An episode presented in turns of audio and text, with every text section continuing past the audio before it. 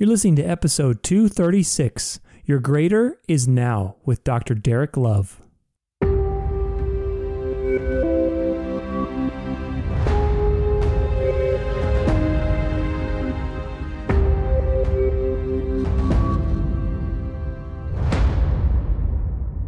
I think when you cannot connect to self and understand self, then you allow anything to persuade you or move you. So, you know, mm-hmm. if the wind blows here, you go right. If the wind blows left, you go left. And so, in that loss of identity and knowing who you are, then you're persuaded to move in any type of direction. And I think that becomes a major hindrance um, and mental block, right? Because you're looking and seeking after everyone else's approval. Um, you know, you're trying to please everyone else because you think that's the right path to go or you, you know, and so you get lost in that and you put yourself in what I call in the book, these mental constructs or mental boxes where you jail yourself. And you jailed yourself because you've allowed everybody else to influence you instead of you knowing who you are and your identity and what your level of success can be. This is the dance of life. My name is Tudor Alexander, and we are going to go on a journey to hack your mind, body, and soul for living your best life yet. Tune in every week to learn something new, grow, and get inspired as we discover the secrets of success and practice the art of fulfillment. And if it's one thing I hope you learn from today, it's that your life is a dance. And just like any dance, you can learn to dance it well. What's up, everybody? Welcome to the show. Today is Friday, April 2nd, 2021. The secret of getting started is breaking your complex, overwhelming tasks into smaller, manageable tasks and then starting on the first one. Mark Twain. You know, one of the biggest lessons the last year for me was to take life as day one, take it one day at a time, and focus on the next right thing to do. There's been so much stuff going on lately, and the world is speeding up every day, it feels like more than ever. We have to be present, organized, and stay focused. And part of that is, you know, living a purposeful life and understanding what suits you, what doesn't, what you want to do, what you truly want to do, and what you don't want to do. These types of questions are very important because it's easy to get lost in the noise, right? There's so much noise out there. And it's one of the most important things in life to live a purposeful driven life so today I'm excited to share with you a guest that has devoted their life purpose to helping others, uh, empower others into discovering their own purpose, living a purposeful life, strengthening their confidence, their faith through what they do, and really aligning their soul to live in virtue and their own authentic life and beliefs. Dr. Derrick Love is a writer, author, motivational speaker, educator, and associate pastor. He currently resides in McKinney, Texas, and serves as the regional executive director of a district in Texas. In addition to serving in K 12 public education, Dr. Love teaches for Grand Canyon University, doctoral studies as a senior dissertation chair. He was recently awarded Faculty of the Year with Argosy University for being an outstanding faculty member and enhancing the lives of students everywhere. He's also the creator and host of the Dr. Love Show podcast. Love that name. Designed to equip and empower you to live a life full of purpose. You know, today we're talking about his journey, living a life of purpose, is uh, releasing his first book, Your Greater Is Now. And we're going to be chatting a lot about what it means to be true to yourself. I've been I've had a lot, a lot of guests recently on this particular topic and in different ways, which I love. I love different perspectives on the same thing. And today we're really talking about what does it mean to be in alignment with yourself, how to cultivate faith in your own life when life gets tough. You know, faith is such an important skill to be able to believe that things are going to work out, to stay strong in what you believe. That is a fundamental skill for life, whatever it happens to be, whether it's business, relationships, anything else, your health. Faith is a very important skill and it's, you know, I see it's a virtue, but it's also a skill that you have to practice. So today we're going to be jumping into that how to be happy, how to be successful. What are some of the roadblocks that people often run into? If you want to check out Dr. Love's book, you can do so at newhorizoninstitute.org slash your greater, That's for the book. And that's spelled your as in Y O U R greater. Your greater. I'm going to put a link for it in the show notes for this episode. It's episode 236, danceoflife.com slash podcast for the latest up to date show notes and to stay connected. You never know with all the different social platforms, everything's always changing. If you want to stay connected to the source, go to dance, danceoflife.com slash podcast. And let's take it away with Dr. Love. Your greater is right now.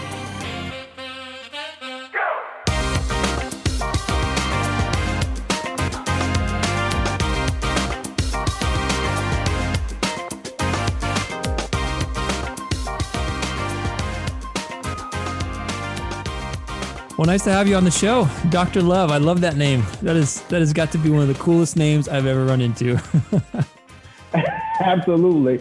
Well, hey, I am honored and humbled at the same time to be a part of your show. Um, and so I'm grateful and looking forward to a great conversation and a great dialogue and talk.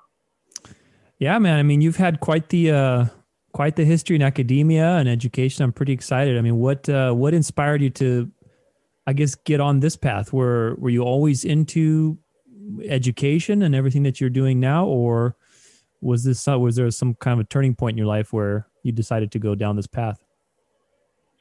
Yeah, I would like to say kind of education kind of found me in, in that okay. sense. Um, when I was in college, you know, I was majoring in psychology and I wanted to go the whole nice. PsyD route and got my undergrad degree in psychology, you know, was a case manager. right. Okay. was a case manager and everything, working in um, for uh, mental health. And then it just kind of pivoted to whereas, and I went into teaching that first year of teaching and got hooked. And when I got hooked, the rest is history. And so I've been running ever since in education um, in K 12 and higher ed for quite some time now, for over 15, 16 years um, in doing that. So, because kind of I feel like God called me to purpose in that yeah. sense. And this is, I'm living and walking in my purpose. That's so cool. You know, it's so funny how we, uh, you know, when we talk about purpose, like there's always these little breadcrumbs. Like I was just finishing up an article I was writing the other day about how I got started with you know whatever i'm doing today i mean 16 years ago i would have never in my life thought i'm doing what i'm doing now right i mean we never see the mm-hmm. future as it is and uh, most of the time i feel like you know we're guided breadcrumb breadcrumb by breadcrumb you know to the next mm-hmm. step that makes sense at the time and then it may not be that step but it's the step that needs to happen in order to go you know to that next thing just like with it was with your uh, degree in psychology like you mm-hmm. that allowed you to get into a teaching situation so then you're like wow i actually really like this so it's always right. fun to see that. Yeah, it was good. I think, like you're saying, the breadcrumbs are necessary for growth. Does that make yeah. and, and and so it helps us kind of um, strategize and understand who we are and walking. Um, and sometimes we may not know what that looks like or what that is, but those breadcrumbs helps us to determine that outlook and um, helps navigate our pathway and I think those are, but the great thing you got to do is pay attention to the breadcrumbs, right? Yeah. Because yeah. sometimes you can miss the breadcrumbs that are that are right there in your face. Um, but the, they're always there too. We just have to yes. really learn to listen. Hmm. And I think that's so essential. What do you think has helped you uh, kind of cultivate that skill? Because it really is a skill. You know, I, I think back again when I was like, let's say 16 years ago, and I'm sure you can relate you know, mm-hmm. we were much younger, much less aware. And, you know, there were always signs, you know, if you really think about it, there's always signs, mm-hmm. but we weren't cultivated or, you know, I should say sensitive enough to really uh, listen for them, you know. So, what has helped you, um, I guess, train that skill? I think one of the greatest things that's helped me is um, my experiences, and then just the the negative experiences were were learning lessons to pay attention um, sometimes we overlook, we take the, the, the, the, experiences in our life and we don't learn from those experiences or we don't grow from those experiences or really reflect on the experience. But what I started to do was reflect on those moments and to look at, oh, wow, that was, I saw that coming, but I didn't recognize it, but it was right there in front of my face. But reflecting uh, more and then taking those lessons learned and applying the lessons learned um, allowed me to get to where I am today. Uh, and that's how I've been kind of cultivating that skill and really that piece. And I would say the second thing is my faith. My faith has also been the strength for me uh, to re- to my inter- interdependence and relying on my faith to help guide me in that process as well. Was there? Were you always? I mean, very. What religion are you, by the way? If you don't mind me asking. Uh huh. Just huh? What, what, religion am I? Yeah. What religion? If you non-denomination. Yeah. Non-denomination. Were you mm-hmm. always religious, or was there like something that kind of clicked for you early on, or? Well, no. Well, I always grew up in the my home life was always about religion, um, and so I, my parents instilled those values of going to church, reading the Word of God. So I grew up in that, um, but I can't say that I always follow now. Right. Uh, there were plenty Easter of times, and Christmas. That's about yeah, the only you know I'm saying? you know, there were times where I did not follow, um, and which led me down some different uh, experiences that you know I probably could have uh, uh, neglected uh, from going there. But I do believe every experience adds to the whole, yeah. um, whether good or bad. And so that was kind of my upbringing. And then from there, I just kind of really fine tuned my faith and walk with God. So, yeah.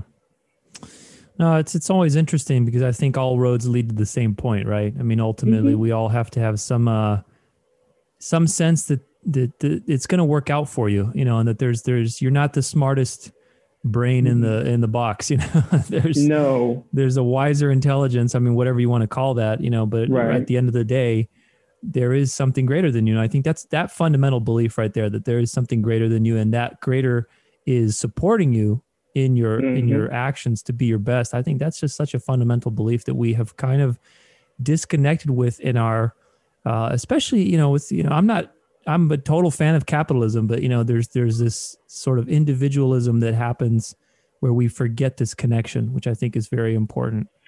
Uh, so, mm, I, and I couldn't agree with you more. I think that I and I totally believe, and I definitely understand it in the capitalism, but I do believe there has to be some aspect of socialism too, because everybody has to have an equal chance, an equal footing in that in that plea, and and, and to make that as well too. Um, and I'm not saying there has to be a balance and a blend um, so that, you know, everybody has access um, and access to be able to uh, fulfill their success. And so success is different for everyone. You know, it's not the same and everybody has their own pathway. And I think if we look inward, is that we begin to define that level of success for our lives and no one else can define that for you, but you, the individual, the person has to define that for yourself. What do you what do you define success as for yourself? I define success for myself is being the best me. If I am being the best me and, and true and authenticity, then that's success for me. And that's all that I could ever ask for. That's my kindness. That's my strength. That's my weaknesses. That's how I determine success for me. Um, and it looks different. Like, you know, I used to be the, the man that equated success to uh, career, occupation, all those things. Um, and so, but, you know, at the end of the day, it doesn't, you know, those things come and they go. It yeah. fades. You got highs and you have lows. and, you know, but the one consistent thing that you can be to you is yourself. And if you can find success within that, I think you've achieved the ultimate goal. What do you think uh, is one of the biggest things is holding people back from being authentic with themselves? Because really, that's what it comes down to, right? It's ultimately being true to yourself, and mm-hmm. uh, all all that we can ever do, I say at least, is act on what you believe. Right. Either way, it's going to lead Correct. you somewhere. if you believe right. something that's not right, you know, for you, then you'll figure it out. But either way, if you act on what you believe, you know, then you'll then you'll be in alignment with what you can be. So, how how do you see from your experience that people get tripped up in being authentic with themselves and not acting on what they believe? Like where where how does that disconnect happen in, in, in your experience? I think it's a loss of identity and not knowing who you are. I think when you cannot connect to self and understand self, then you allow anything to persuade you or move you. So, you know, mm. if the wind blows here, you go right. If the wind blows left, you go left. And so, in that loss of identity and knowing who you are, then you're persuaded to move in any type of direction. And I think that becomes a major hindrance um, and mental block, right? Because you're looking and seeking after everyone else's approval.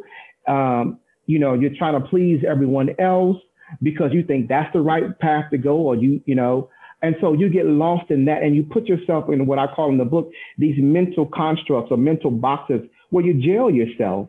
And you jailed yourself because you've allowed everybody else to influence you instead of you knowing who you are and your identity and what your level of success can be. Hmm.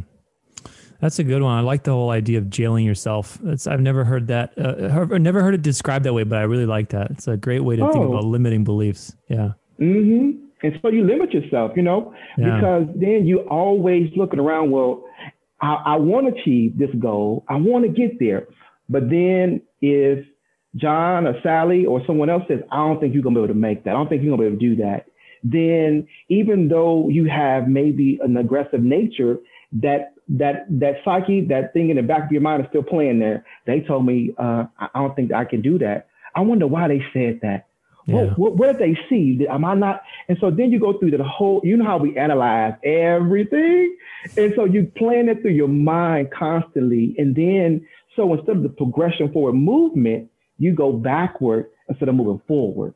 Mm. And I think that's a major hindrance and distraction that I believe that that limits people from truly reaching that success in their lives because of the external factors they, that they allow to um, block their uh, success. So true. I mean, really, it all starts with what you believe about yourself. I mean, it's so crazy how we we have these beliefs, and they're they're often very simple, right? I mean, especially um, you know, with your background in psychology, you you know like how this whole trauma process happens. You know, we have mm-hmm. these experiences as kids of not fitting in and just something that's pretty stupid, you know, but then it's very, very emotional at the time and it, and it stays mm-hmm. with you forever, you know, until you become aware yes. of it. And it's just when you become aware of it, you're like, holy smokes, this is such a simple program. Uh, but you know, it has such a, a profound hold on what you believe, what you do, what, what you create for yourself, even the motivation you have to do certain things. I mean, it's just crazy right? You know, I, and and I think I shared that in a book. I didn't realize, you know, just kind of my own personal experience, the trauma from my childhood really impacted me as an adult. Yeah. And once I began writing this book and peeling back the layers, the onion, you know, I was like, wow, I didn't realize in myself that my childhood experiences have really shaped who I was as an adult.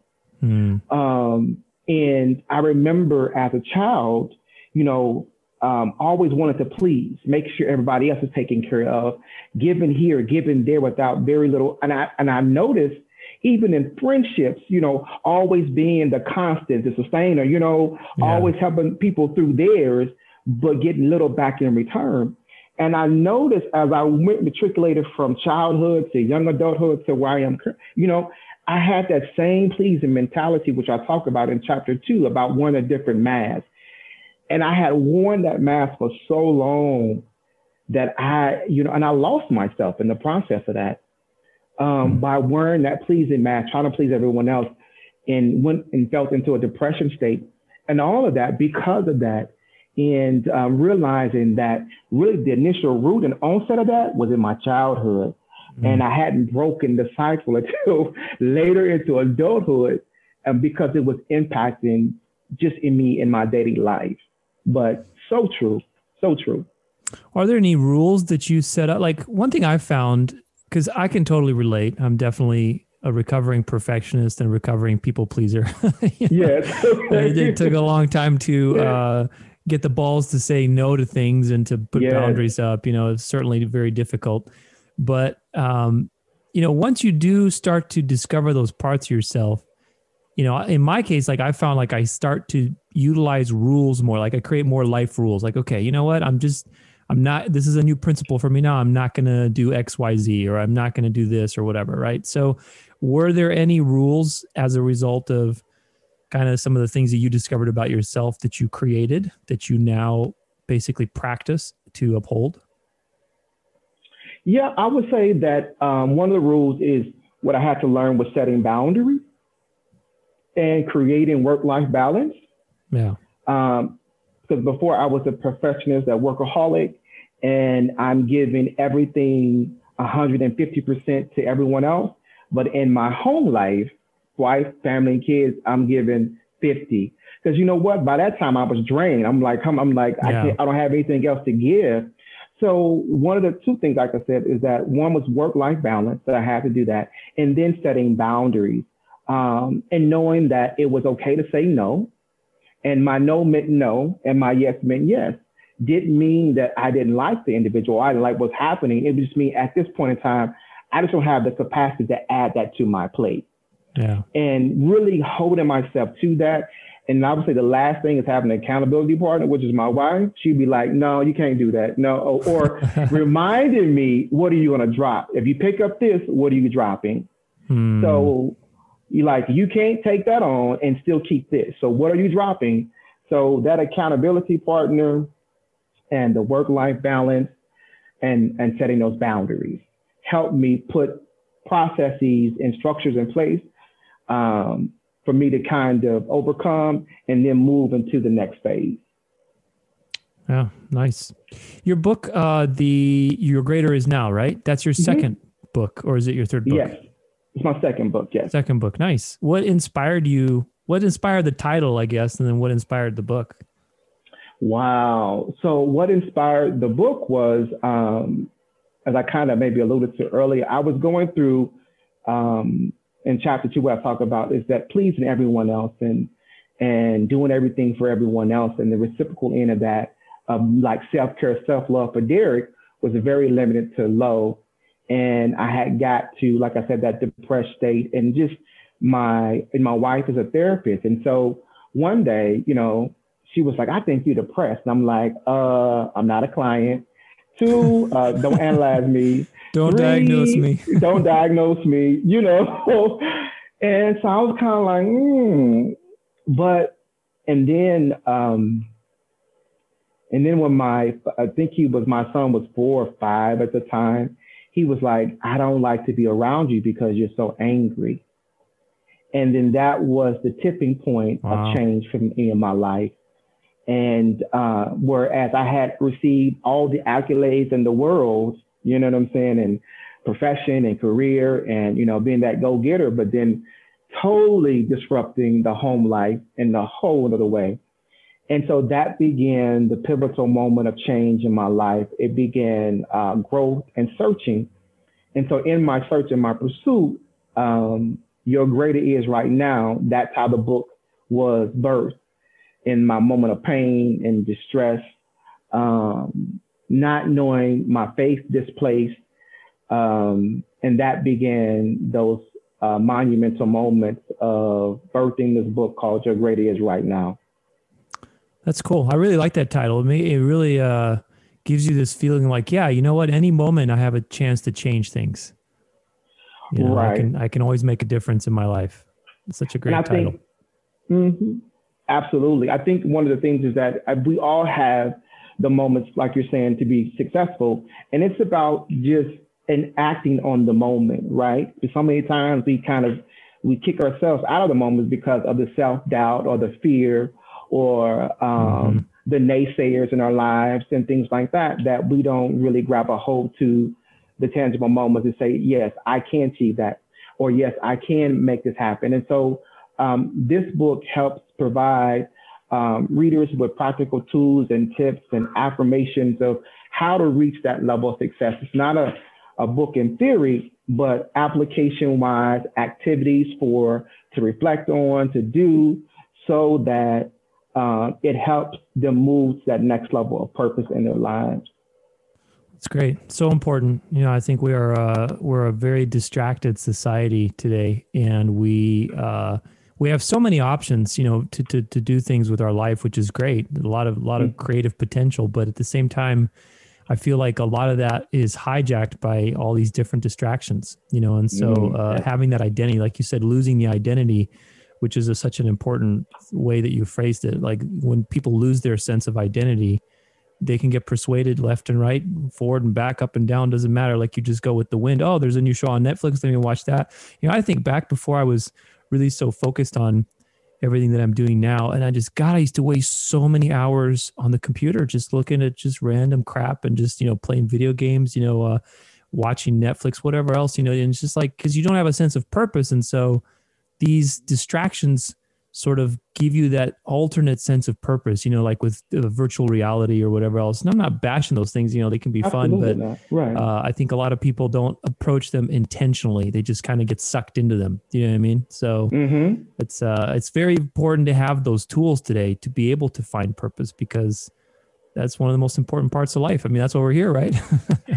Absolutely. I, I, you know, I couldn't agree with you more. I, I think we allow the distractions to be the hindering moments in our lives, you know, um, and keeps us out of balance. Um, and like you said, you can yeah. find balance, you know, you know, playing the video games and, and, and all those things you do in life. But if it's not reflective to what your purpose is or what you're called to do or what you're trying to walk towards, then it could be the the um, the stumbling block or the running hindrance that keeps you from keeps the keeps you keeps well I would say lessens the momentum. So you don't have any momentum or drive to move to the next phase because you now have occupied your space and your time with all these unnecessary things, right? And so all of the unnecessary things that we place in our lives be, takes precedence. And so the priority isn't there. And so you don't see how to move in priority because we've allowed every other thing to take precedence in our life. And mm. so the priority now takes the back, takes, goes backwards instead of propelling you to move forward in that piece. And I think once we understand and remove the unnecessary, unnecessary things in our lives, and allow the uh, priority to take precedence, then I think we believe, then you'll see forward movement. And that's when we begin to set goals, right? Hey, I, by the end of this year, I would like to be here. And then we celebrate what I talk in a book about celebrating the short victories, because I believe the short victories build stamina, it builds confidence, it builds. So then you're saying, okay, I can achieve that this ultimate goal because of all the short wins in the middle, um, and also to celebrate those because they are really essential elements for success. And just like if you starting a, pod- a podcast, you know, and doing this and doing what you're doing right now, it was a short victory that says, hey, I can do this. It was a short win say, hey, I can keep moving in this because I am seeing something um, um, extrinsically, extrinsically that that that's happening here and so that propels my motivation to continue to keep going to, to reach that goal. Yeah, it's little little steps at a time. I think that's so important. You know, we get because uh, that's one of the pitfalls too. I think with purpose is that you you project a huge. You know, let's say some people are very creative and they can project a big idea, but they don't see uh, you know, sort of the steps that, that go to that idea and taking it one day at a time, you know, and then mm-hmm. you get mm-hmm. overwhelmed and then you quit and then you become cynical, you know, so it's just this downward right. spiral. uh, so you definitely need both sides. You need the side to be able to see, you know, sort of that, that future and then to, to find what motivates you. But then you also need that, you know, sequential being able to take little bites at a time mm-hmm. and, and just go with it. I guess be patient, you know, that's, that's really a big virtue. Absolutely. So important. Mm-hmm. I think that, um, I mean, I believe that the patience is, is necessary. Um, and, and I think patience build character. I think patience build grit and determination at the same time. Um, and I would also just like to add, like, like, you know, I talk about in the book about setting SMART goals, something that's specific, measurable, attainable, reliable, you know, that you can achieve and not overextending yourself, you know we can make some kind of big ambiguous goal, right? And then in the in in, in the process, we get sidetracked or if it doesn't happen the way we intentionally purpose for it to do, then it's kind of like, oh, I'm gonna throw that away, you know. No, no, no, no, no. Don't throw away. Just reshape the goal, revise the goal, and then work and then plan backwards with some of the actionable items and steps to get to there. You know what I'm saying? And then along the way, step one, I made it hey, that's a great win for me. I, I, got it. Celebrate. No, it's okay, true. Now move, yeah. Yeah. You should celebrate. Step two. Yeah. And this kind of helps you to build that, that build that for the individual and the person.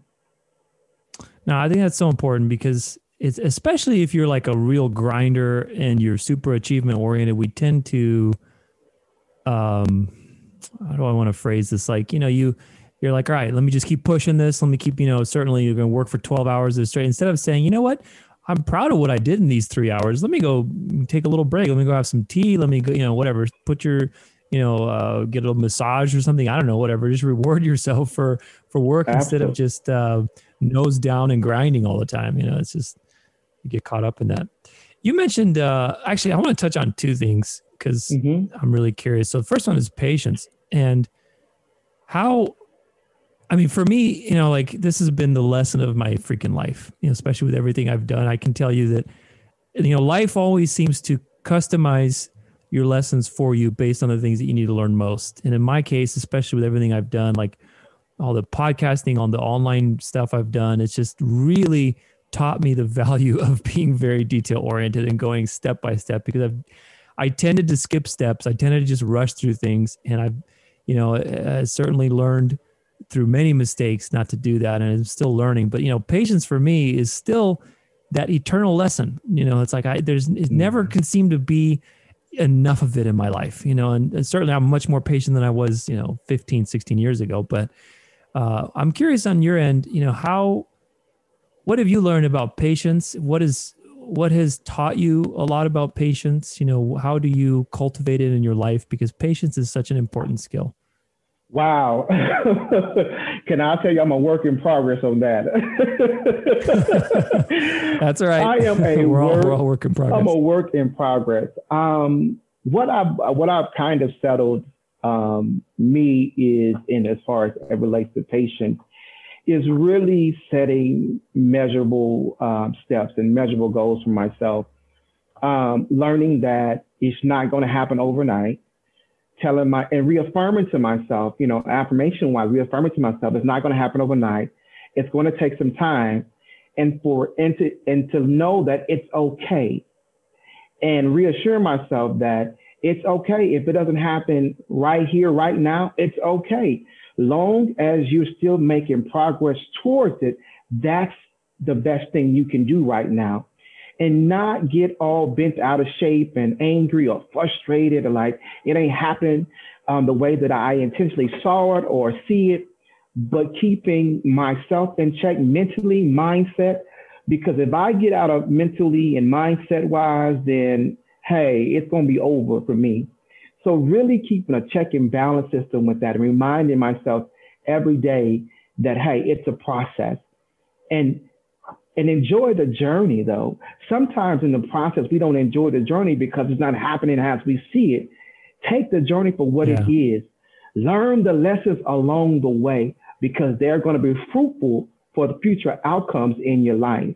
And they can be predictive whether you're going to repeat it, repeat it over again because you're not taking in the lessons and learning from those. Or you're going to say, hey, I got that lesson. And now that I understand, now let's move a different direction. Let's pivot because I've learned something new, but enjoying the journey. And, and that's what I'm doing now is learning how to enjoy the journey, enjoy the ride, enjoy the process because the process is what makes you stronger. The process is what builds uh, character, integrity, intentionality, how to move, what to do, what not to do. And that's how I'm learning about patience and that and understanding that virtue of patience and really, really, really, really moving into that, like I said, and that's how I'm doing it. That's great, man. Yeah, I can I can totally relate to all that. You know, it's been uh, especially last year. I'm sure it was crazy for everybody, mm-hmm. and with everything that happened. But you know, one thing that was a big, big uh, test for me was seeing how much can I tolerate not knowing about progress. Mm, yeah. You know what I mean? Like, so for example, you know, like let's say you have a goal and as in your mind, you know, I think the first step to getting patient is like, okay, I, I know I'm making progress. So as long as I'm in the right direction, mm-hmm. the speed isn't that big of a deal. You know, initially when we're immature, we want speed, speed, Correct. speed. And then you learn, okay, speed is not that big a deal as long as I'm aiming in the right direction and I'm consistent. And then, you know, I think the next test after that is like, I'm doing what I believe, but I don't even know if it's in the right direction or not. Right. And so you don't have that sense of progress. And that, you know, you can apply that to whatever, you know, health, business, whatever you want. But those kinds of things were, uh, I've had a, couple of those experiences last year, and it's uh, that was really challenging on my faith, you know. And mm-hmm. I, am a big believer in there's a there's a force, you know, an intelligent force that guides the universe that wants your best outcome.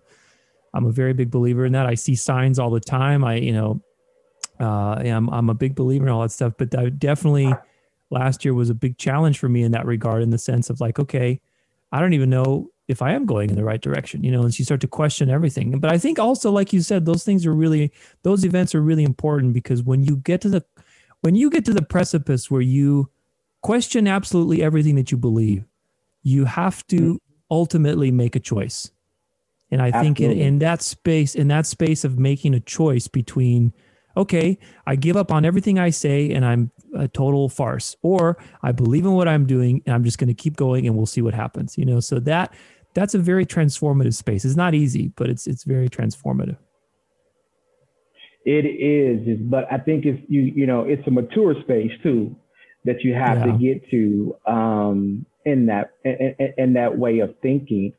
But you know, I, I what I kind of also have just kind of you know helping people to understand too is that even in the midst of a pandemic, COVID, uncertainty, things that are going on, don't be afraid to even in the goal to reinvent yourself in that piece, right? Um, maybe yeah. I thought it should go this particular way, but don't be afraid to think outside of the box, um, realizing that there is no boundaries, no limits, you know, but break outside of the box, think bigger, even in the situation where you're in, and how can I evolve in this situation or currently where I'm at? Um, and so because in my projected outlook, it was going to go this way, right? It's going to move this way. It's going to go this direction. And this is what I'm looking at. And this is the lens that I see it from. But remove that piece, reshift your lens, think of it a different way. Now, how can you approach it again? And, and let that be the new momentum that propels you forward, the new momentum that gives you the hope and the inspiration to continue because not as all lost, not as all lost because it looks different. We just shifted the lens of how we look at it, took it a different direction, and now we're headed with a new momentum, a new desire to thrive, opposed to uh, a, a self-defeating moment, and continue that same momentum and forward thinking and forward progress to achieve the goal. You know, it reminds me of these. Uh, I mean, it's totally random, but it's it's kind of not random. There's uh, there's these sculptures. I'm, I don't know if you've seen them, but they're like I don't know what museum specifically it's at, but I've seen a couple of these basically uh, art installations. Let's put it that way, where they hang these pieces. You know, like different uh, pieces. They hang them from the ceiling, mm-hmm. and they hang them in such a way that from one angle it looks totally just chaos, just all chaotic. Correct. You don't, you can't tell what it is. But if you walk around and you get to a particular way of looking at them, uh, from a mm-hmm. perspective, it suddenly turns into like an eye or you know a woman or something. Yeah. You know, and I'm like, man, uh-huh. it's all about perspective. You know, it's all about your perspective yeah. about your angles. So sometimes when things are chaotic, mm-hmm. it doesn't mean that they're not organized. You just have to look from a different perspective. right, absolutely. But I think once we once we do that, then I think it's a light bulb that clicks on. It's a, it's a new gratification. It's a new like, wow, I didn't see it that way, but wow. Now let's begin to move forward. Let's begin to look at now. Okay, now that's different. And you know, that kind of, you know, self-inquiry leads to like more knowledge. So let me look at how I can rearrange this or now look at this differently. Now my I had step two is this, but I to change step two because now it's gonna look a little bit different and that patience piece to know that it's okay, you know, and and and, and that virtue piece, that patience is virtue, just know that it's okay even in that moment that you're pivoting, you're shifting that thought, you're adjusting that piece to to get to the next level. And I think that's monumental and huge. in what we are today. And so, so important, you define man. what you hmm? Oh no, go ahead. You're fine.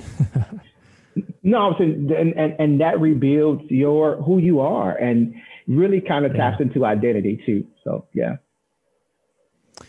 Yeah, you know, it's we, we think we're so clever with uh, technology and all the things that we've created for ourselves. But if you look at some of these things that are timeless, like patience and gratitude, and uh, you know, having faith, and uh, you know, just all these courage, right? All these timeless things. Mm-hmm. It's like those are really the things to learn here. You know, it's like you can mm-hmm. learn uh, all there is to learn about Instagram, but that's not going to advance you spiritually one bit. You know, it might maybe a little bit, but right. certainly there's right. a lot of patience involved with all that crap. But uh, you know, certainly it's all these things are just timeless. And I think we, uh, when we had less distractions, we had the ability to, you know, like I don't know, maybe, maybe I'm generalizing, I don't know, but let's like for example, when people let's say worked on a farm or when they're doing things mm-hmm. with the mm-hmm. land, they're going out in nature, they're they're just sort of involved in these natural world processes. You know, it seems like patience and courage and sort of listening and sensitivity and all these fundamental skills really were, were sort of part of the evolution of a human being.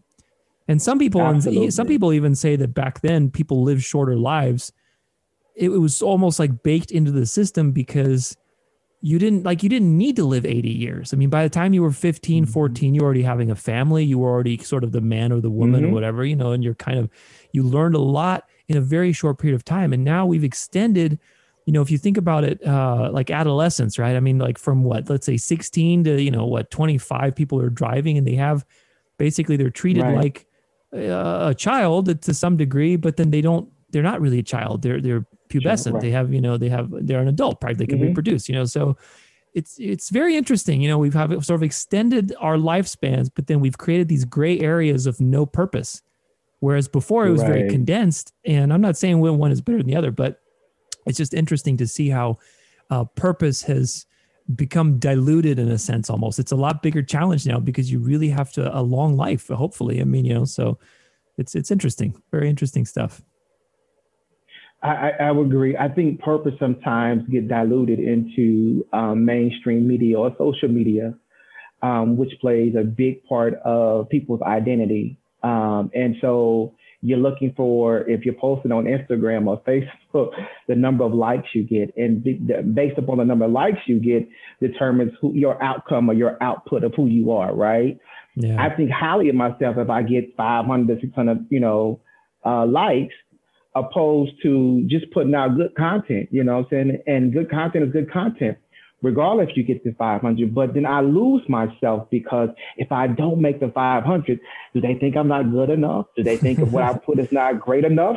You know, yeah, look at all these YouTube stars that are like depressed. and, you know, I mean, it's like, Jesus, you know, it's crazy. It's right. Crazy. I think, and so we, mm-hmm. I, I agree with you. It's crazy. I think they allow those things to really impact who we are. And uh, I think what you said too, I think it's so much bigger to that is that when you are in, in and out there in nature, but you're just in tune to where you are, you know, uh, it's a different piece. You know what I'm saying? It's a different sereneness about that. Um, that an output, an outlook that you're looking from, and those lenses of perspective at that time and and to where we are today with mainstream media once again and social media, I think plays a big part of um, people really not finding themselves or really not being in tune to themselves because it now becomes a driving force of what you need to be and who you need to be. Yeah, I think we've lost the ability to, or I should say, disconnected from the ability to really spend time with ourselves and right. have silence mean, really, right? That's you know that's such a valuable skill is that space to mm-hmm. to consider your own life, to reflect upon your own life. What an important skill, and we never stop the momentum. You know, we're constantly being pushed and pulled at by, uh, you know, different things with the news and social media, like you said. I mean, you don't ever have time to stop and evaluate and say, yeah, you know, what am I? Where am I going? Am I going in the right direction with mm-hmm. this? You know, and that's such an important skill. I could say probably all, you know, I've been to a lot of, I'm sure you can relate to you, you know, I've spent a ton of money on personal growth retreats and, you know, books and all kinds of stuff. And I can honestly tell you all that stuff was great and I think people should do it. But I can tell you that some of the most profound things that have changed my perspective have just simply been spending time on my own and mm-hmm. let's say mm-hmm. taking a walk or going on a bike ride, maybe put some music on, maybe not, but just spending time on your own and having that time to reflect on okay, am I, you know, questioning, questioning yourself, questioning, you know, mm-hmm. asking yourself the hard questions. Mm-hmm. I think that's so important. I, I couldn't agree with yeah. I mean, and I think it's critical for growth um, in the individual. And um, I I share those same sentiments and thoughts in the book as well too. Of the reflection moments, the question that makes you question yourself and go deeper into your thinking, um, because that's the only way you're going to be able to find yourself to really determine if you're on the right path or not on the right path um, and helps you and then ch- help you change that level or that trajectory to move you to the next phase of where you have to go. Um, I think we're so in tune with and being bombarded with everything else. But one of the most critical things that we can do for ourselves is to be alone with self. And sometimes yeah. for, for some individuals, that's hard. And I'm not saying that, you know, for those who that it is hard for, um, but it's essential to grow and that it's essential for you to get with self, really understand self, and really reflect about where you're going. What you like you said, like you're riding a bike or if you're listening to music, um, but get into a space where you can de- and definitely reflect. Um, and if that is some type of physical activity, that's great. For me, this past and, and the pandemic, what's really helped me was working out it allows me to reflect as I'm, you know, as I'm doing breaks in between, or if I'm on a treadmill, I put my music in, and that allows me to reflect. And yeah. I can just, I can just go like and just be. It, it's kind of as if I blocked out everybody else to my left and my right, and it's just me. And I'm really to reflect on my own personal thoughts, or reflect on where um, where I'm headed. Am I heading in the right direction? It allows me to revamp at the same time, re-strategize, but that's how I know for me, it's really been, you know, getting in tune with myself is by having that time and, and, and applying what I'm thinking about in that time to my life. So it's not good for you to think about it, but you got to apply it too, right? You got you got to take yeah, a step. Yeah, that's very true. No, it's so funny. I interviewed uh, a gal last the other day, but last week would be the the interview, and uh, she said something really cool. She said, uh, you know we don't learn from experience we learn from reflecting on experience and taking mm-hmm. action you know to, to your point you know to, the mm-hmm. next step mm-hmm. is but you know it's you could have experience all day but if, if you're not reflecting mindfully on it and really then taking those reflections and putting them into action uh you know experience doesn't mean anything it's just something that happens right and then you don't you know how do you move from there then you just kind of yeah. become com- complacent um, you become complacent in where you are and then that's you get stuck in that rut. And then you're trying to figure out like, why am I stuck in this rut? Well, and then that's the jail that you placed on yourself, right? You put this mental construct around yourself, or the jail, you jailed yourself uh, because you're unwilling to move. Are you willing to put one step for, foot forward to move to the next level?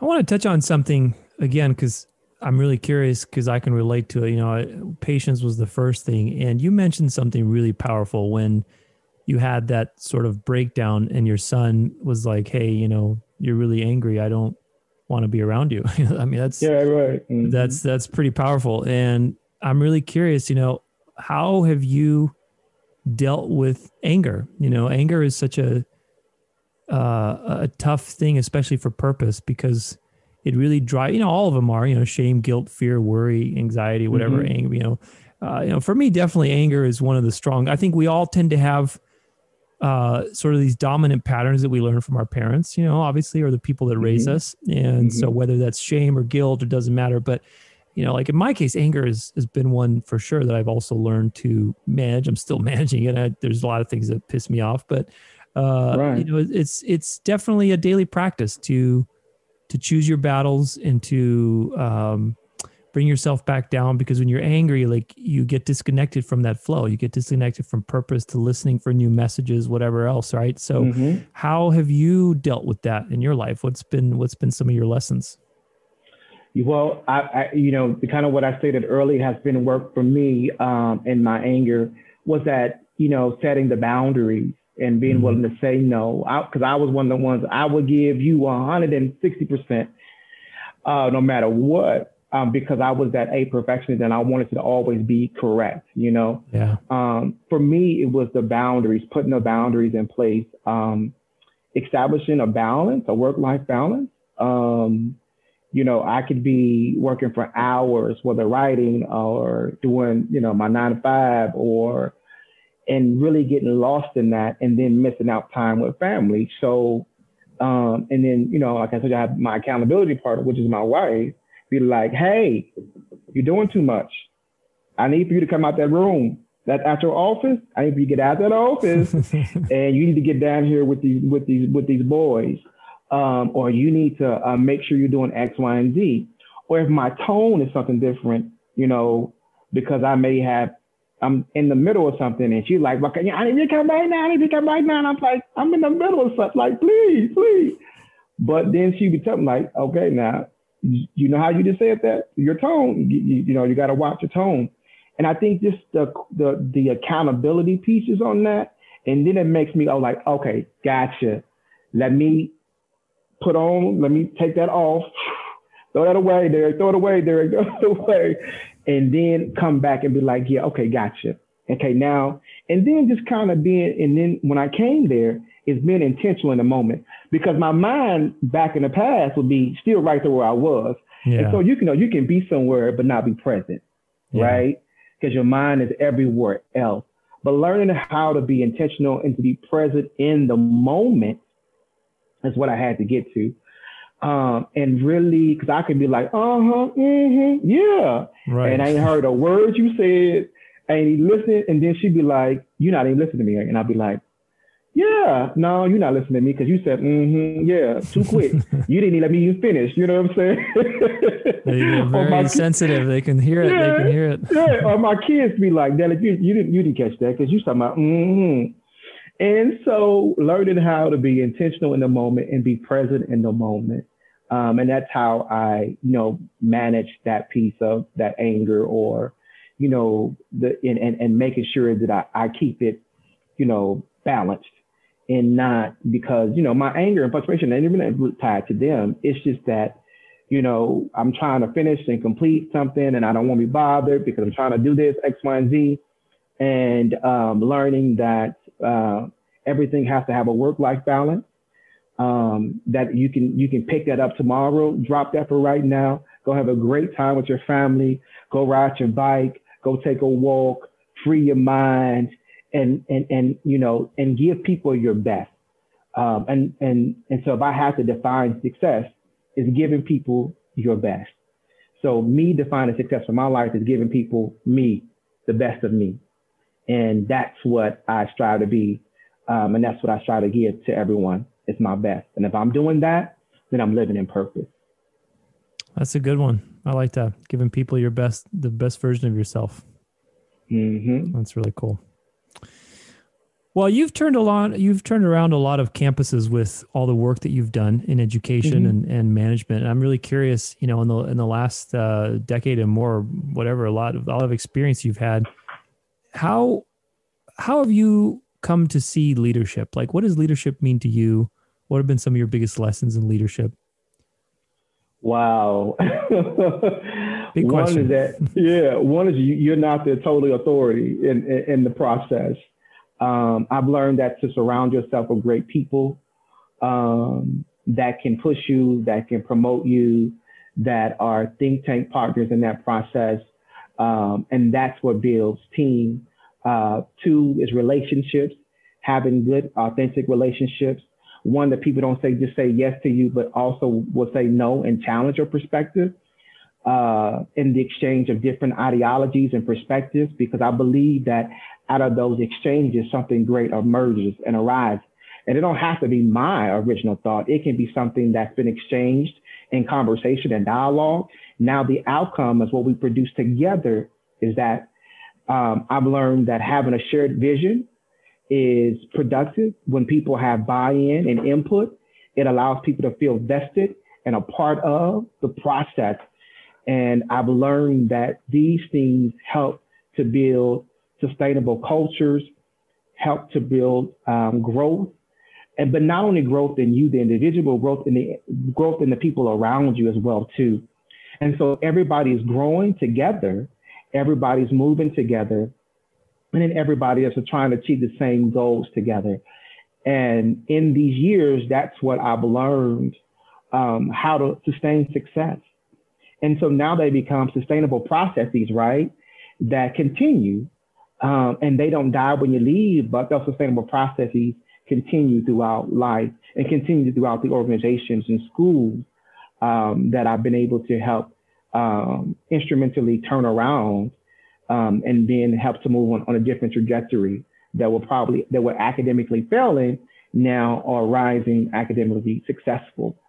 Um, and so that has been kind of my takeaways from that.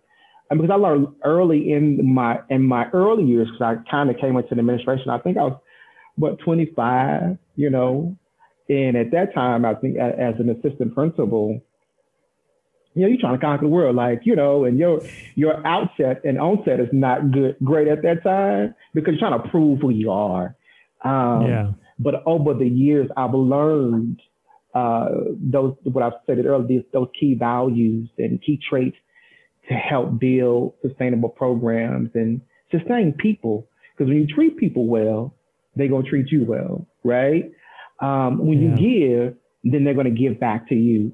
Um, and being that individual, um, and once again, just being my best self, I've learned that, that in return, you get so much more from people when you do these things. And so that's how I've been able to um, turn things around. Just great people. Um, I just love being around great people and uh, positive people that see a vision and rally behind the vision and become a shared vision. Um, and we don't let anything stop us from, from attaining the goal.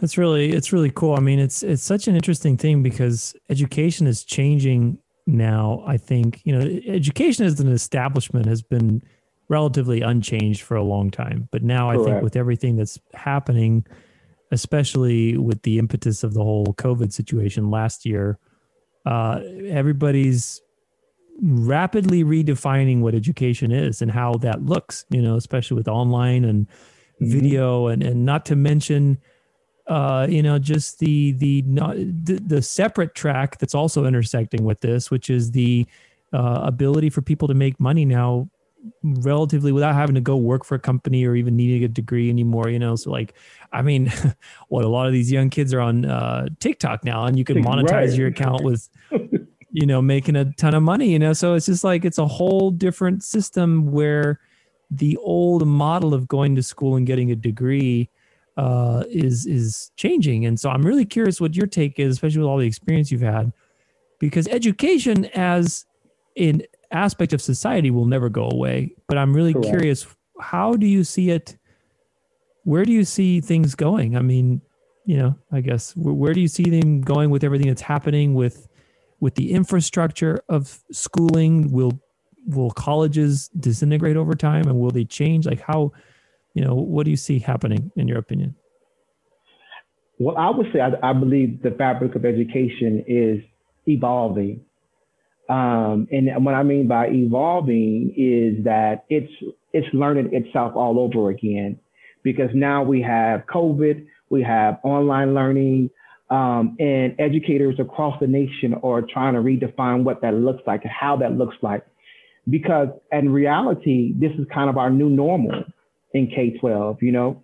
And so redefining what that looks like, um, retooling um, with instructional practices and pedagogy of how to best implement online or, remote learning. And I think so it's, it's an evolving process, but I, I see that the I see that we'll have more, I think will evolve into online education. I think that's going to be huge uh, um, right now and in the future to come, um, even into even in higher education, whereas more degree programs will be offered online. Um, you know, now you know every college, just about uh, even traditional uh, or for-profit, nonprofit, have all online programs but I think we're going to see a robustness of different offerings of those online programs, even growing exponentially here in the future. But I think we'll always have, because the institution of education will always have brick and mortar. I don't think that will change, yeah. but I do believe the expansion of education and what we see will change and, um, and it's evolving as we speak right now. I think new careers are evolving as we speak right now, things that we haven't even tapped in before because of a new way of thinking, a new paradigm shift of what we are in education um, from K to from K to college, from kindergarten to all the way through college. And so I would say it's undefined, but now beginning to define itself and what itself looks like is different. And I think in the years to come, we'll see the evolution of where we are today. Um, but once again, the brick and mortar, I think for the institution of education will always remain the same in that sense. You're going to have universities, but I think the expansion of course offerings, once again, is going to be vastly different. Um, and then I think new degree programs are going to emerge, like TikTok, how to do more gaming, um, because the social media platform is so huge now. Um, and so, how do people thrive in these different sectors? Uh, you know, because most kids, you go, I want to be an engineer, I want to be a lawyer, I want to be a doctor. But if everything is going virtual and remote, then it's different, you know. So how do we now embrace this yeah. new ways to build these new career pathways and build these new in, um, uh, um, pathways and um, occupations that hasn't not been done before? And I think that's where we are, like I said, evolving to. Well, it's certainly interesting because uh, like for example, if we take these new platforms that are uh, coming, let's say we'll use TikTok because it's an easy example to use. But mm-hmm. okay, so now let's say TikTok is assuming it stays around, you know, and it becomes sort of this thing where people become successful at it. And now, let's say five years from now, the community colleges are offering, they, they want to get into that and obviously be able to educate people on how to be successful in TikTok, you know. Mm-hmm. And it's sort of like, I mean, the the obstacle that I see that I'm really curious to see where all this is going to go is that ultimately you're at least for in-state, you know, colleges or universities, maybe uh, community colleges are not as bad, but for universities, the tuition is very high. It's been it's mm-hmm. been you know uh, established that way because of the way lending is and with student loans and everything else, and it's a very bloated system, which uh, I don't think a lot of newer generations like the idea of thousands of thousands of dollars in debt. And it's like, why I can just go learn this on YouTube. You know, I can just go learn how to do TikTok from my friends or play around with it. So I'm really curious how the institutionalization will try to integrate uh, you know, and stay competitive in that sense with the free information that's available online. If people are basically learning and, and learning from their friends, learning from videos on the internet, um, I don't know. It's, it's it's mm-hmm. interesting. There's no way to really predict it, right? I mean, we don't know how things will go, but it is very interesting to see because it is a destabilizing aspect, you know. Right. For, for education. And I, I, think right, and that's what I'm saying. I, I think that the educational enterprise is going to have to evolve new ways of thinking and rebranding itself. Um, yeah. Because you're going to have more um, millennials who come and says, you know, I don't want to go four years. I mean, I can go start do a whole startup um, and you know gain yeah. support in my startup and just launch. Um, and then also, you know, I spend 30k on a college bachelor's when I can put it in my business?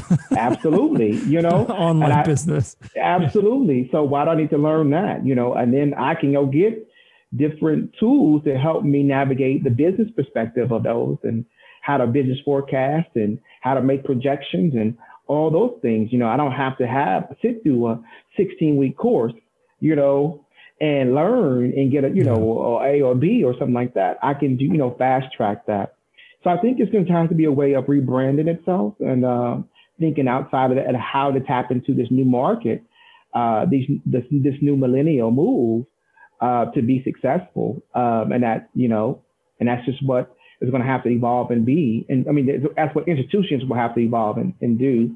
And for the community colleges, you know, um, that's going to be difficult. You know, it's going to be a task. You know, um, of how how and what that looks like. So, I think we're all in just trying to learn at this point of what that is, and then uh, making the necessary steps to to change that and to uh, to look at to look at it differently to move. Interesting times for sure. Either way. At, absolutely. What I think what COVID nineteen has taught us is how to reinvent ourselves and look at it differently. Um, yeah. you know, and with everything else, and, I, and I'm not minimizing the the infection rate or the deaths. You know, I'm not doing that, but it, I think it has taught us how to um, empathize. I think it's taught us how to reinvent our, uh, invent our reinvent ourselves, new ways of looking at things, um, and how to change perspective as well too. Um, and I think, and kind of maybe going getting back to a, a, you know American ingenuity and creativity, um, and not being so yeah. stealth. You know what I'm saying? And how to move beyond the scope of just kind of the four, four the, the four corners. But now, now that the four corners are shattered, now where do I go? You know, and I think it's building that new rebranding and ingenuity and creativity as well. Awesome. Dr. Love, it's been a pleasure. One more question for you. What are you most grateful for today? I am most grateful for family and uh, to have the love and support of family means a lot. And that is the one thing that I am extremely grateful and humbled by at the same time.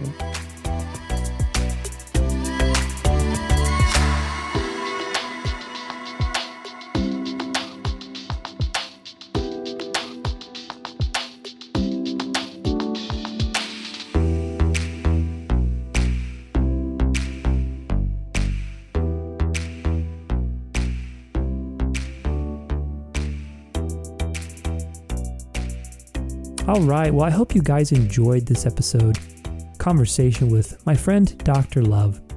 You know, having a sense of purpose is one of the most important aspects to a good and fulfilling life. And today we are more distracted than ever. I feel like, you know, I, am definitely guilty of it, you know, especially with everything that I do. It's a constant practice, it's a practice of life to evaluate what I'm saying yes to and what I'm saying no to. You know, even when you live a purposeful driven life, there's a lot of things that we say yes to and we commit to, we talked about this in the episode, that come with hidden commitments, right? So you have to constantly prune your life of unnecessary things. And uh, sometimes you, know, you can have an accountability buddy like Dr. Love has with his wife, or you can just spend some time with yourself and say, okay, what's serving me? What's not? Am I really, should I really be doing this? You know, what are you saying yes to and what are you saying no to?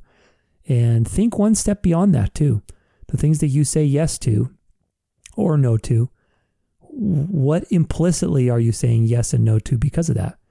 Right. So again, if I go to the gym, if I say yes to going to the gym three times a week, then I'm also saying yes to getting in my car and driving there through traffic if need be and having to wait for a machine if somebody, you know, is on your favorite machine and these kinds of things that we don't necessarily think about. So you have to remind yourself of those things because uh, that's where we want to quit. When things that are unexpected come up, but they were always there. You always said yes to them uh, or no, whichever ha- happens to be in your situation. But you always agreed to it when you agreed to the first thing. So that's an important thing to remember. I hope this episode has educated and inspired you, has given you some golden nuggets, some different tools to live in purpose. You know, purpose is so important. Grab a copy of Dr. Love's book. Go check it out, newhorizoninstitute.org slash your greater. And I'm going to put a link for it in the uh, show notes for this episode. It's episode 236. So go check it out, danceoflife.com slash podcast. Let's not forget good old Mark Twain. The secret of getting ahead is getting started. The secret of getting started is breaking your complex, overwhelming tasks into smaller, manageable tasks, and then starting on the first one. You know, such a great quote, really it is, because it relates to a purpose driven life in this way. Even when you have the vision, when you're very clear on what you feel you need to do, it's very easy to get overwhelmed. And a lot of times we have to just take it one day at a time and just what is the next right thing? You know, breaking that complex task into the simple next thing that you need to do. That's a skill too, uh, especially if you're creative.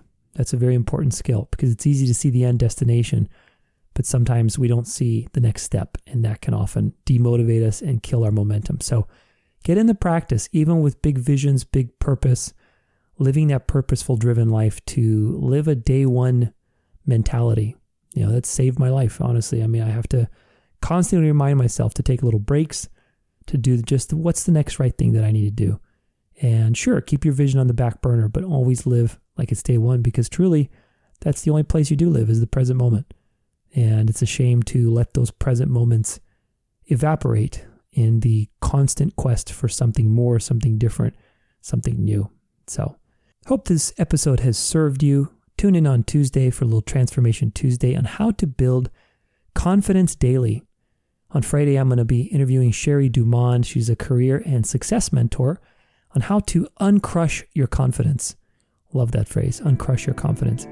And live the life you want by conquering self doubt. You know, self doubt has been a big player in everybody's life, especially mine. I can definitely relate to that one. And when you can learn to heal that part of yourself, and notice I said heal, not fix, heal that part of yourself, uh, it really opens up life in a very different way. So, very excited to share that with you. And on Tuesday, I'm going to be sharing some things on how to build some confidence. So, tune in.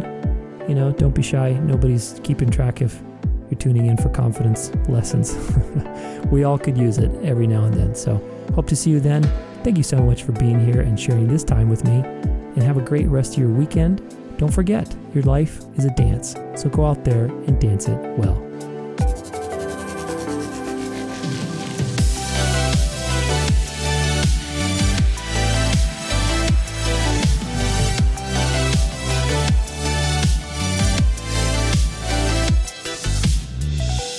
For more inspiration, free resources, and bonus content, stay connected at danceoflife.com.